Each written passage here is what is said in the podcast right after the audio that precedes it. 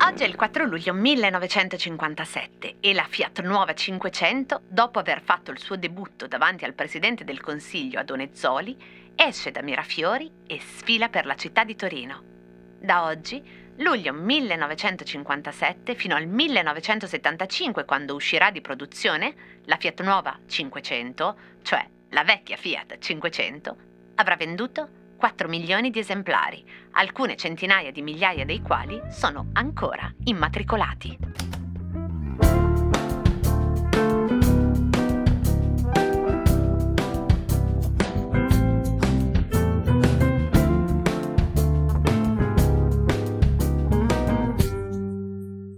Cosa c'entra la cinquecento con una poesia?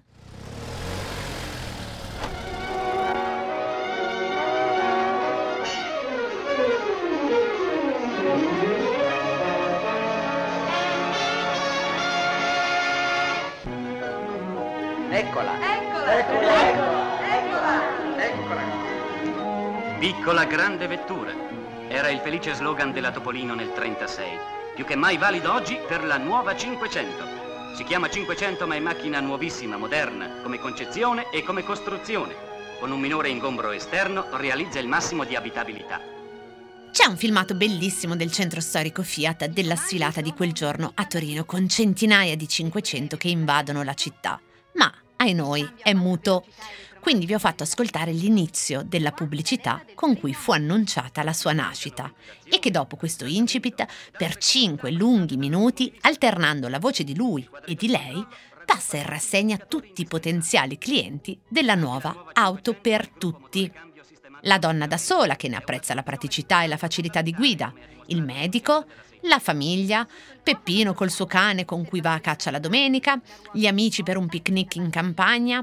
E poi si passano in rassegna le sue qualità, tipo che la cinquecento è perfetta anche da parcheggiare in città perché al posto di un'automobile tradizionale, si vede nella pubblicità e nel video, ci stanno ben tre Fiat cinquecento.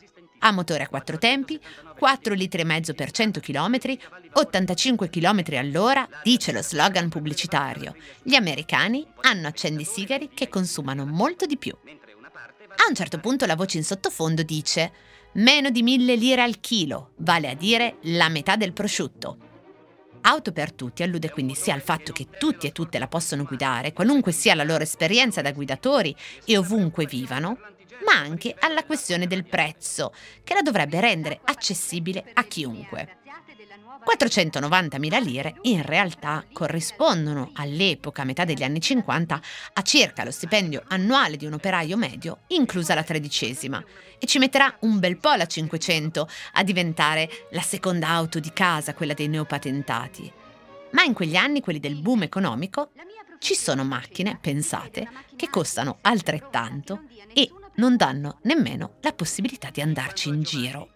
Mi riferisco per esempio al calcolatore Divisumma quattordici, quella progettata qualche anno prima per Olivetti da Natale Capellaro e realizzata nel suo design da Marcello Nizzoli, che è quello della lettera ventidue, che probabilmente è la macchina Olivetti che nonostante il suo prezzo ha venduto di più al mondo e probabilmente grazie al suo prezzo quella che garantì a Olivetti un ottimo fatturato per anni, cioè la Divisumma quattordici costava quanto la cinquecento. La moglie di Giovanni diceva: così alla domenica potremo farci qualche bella gita, cento chilometri sono già tanti. Ma non è qui la soluzione a cosa c'entra la cinquecento con una poesia. La progettazione della Fiat Nuova cinquecento, che compare in alcuni musei del mondo, tra i quali il MoMA, e che valse al suo autore il premio Compasso d'Oro, venne affidata a Dante Giacosa, che dopo la laurea in ingegneria meccanica alla fine degli anni venti entrò subito in Fiat e lì progettò alcune delle auto più importanti, come la Topolino, la Nuova Balilla, la Campagnola, la Bianchina, ma lavorò anche nel settore aeronautico, in quello marino e sui veicoli militari. Ma la poesia non c'entra nemmeno con lui. Allora, cosa c'entra la Fiat cinquecento con una poesia? È una cosa che riguarda me. Sono sicura che la maggioranza di chi mi sta ascoltando ha un aneddoto da raccontare sulla cinquecento, suo, dei propri genitori, dei nonni, di amici. Io ho questo. Quando ho scritto per l'editore Longanesi il mio libro Tante care cose e volevo dedicare, dovevo dedicare un capitolo alla Cinquecento, che tra l'altro era anche la prima delle cose di cui avevo parlato quando avevo inaugurato la mia rubrica Design in pigiama su Twitter durante il lockdown del duemilaventi, quindi doveva esserci la Cinquecento, davvero facevo molta fatica a trovare un modo nuovo in cui dire cose nuove di una vecchia macchina che non fossero mai state dette, o almeno insomma dirle in un modo diverso. E poi, come sapete, di macchine io non ci capisco niente, quindi proposi allora all'editore di fare una poesia, di scrivere un'ode all'auto Cinquecento, perché sono molto convinta che mentre nei musei, ahimè, le modalità di esposizione degli oggetti, i modi di raccontare le cose sono limitati, e per la verità sono sempre un po' gli stessi per tutti, mi pare un peccato, ecco invece un libro o un podcast permettono di usare delle parole, delle forme diverse per raccontare cose che sono diverse, usare voci diverse. E non sempre il solito noiosissimo punto di vista frontale. E quindi ecco a voi l'ode all'auto Cinquecento. Molto anni cinquanta, eh? Immaginatevela con il quartetto Cetra in sottofondo. Ode all'auto Cinquecento, quella del cinquantasette che sconfisse le Lambrette diventando gran portento. Dopoguerra in movimento, un'Italia più ottimista e allora tutti in pista con la nostra Cinquecento. Costa tanto in verità, se è per tutti che pensate, bisognava far le rate, tredici mensilità. Fatta dal Giacosa Dante, men famoso del poeta, tuttavia un grande esteta, della Topolino ante. Ha una forma arrotondata, vi ci stan quattro persone, cinque quando stanno buone, bassa è di cilindrata. Per chi appena la patente, quella di seconda mano, ancor può andare lontano, ammirata dalla gente, tanto che l'han poi rifatta come oggetto di design, le han cambiato un po' la line, sembra ancora più compatta. Questa è la nuova piccola grande vettura che sul filo di oltre ottantacinque chilometri all'ora ha iniziato la sua corsa sulle vie d'Italia e del mondo.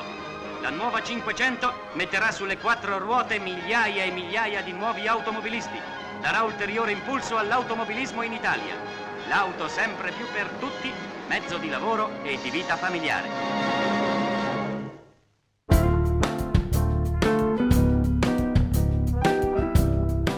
Cose arrivate da vari luoghi, epoche e situazioni. Sono sintomi, sono diagnosi e a volte sono soluzioni. Messe una accanto all'altra, ci raccontano chi siamo. Io sono Chiara Alessi e Cosa c'entra è un podcast del Post in cui, partendo da un fatto del giorno, vi racconto la storia delle cose.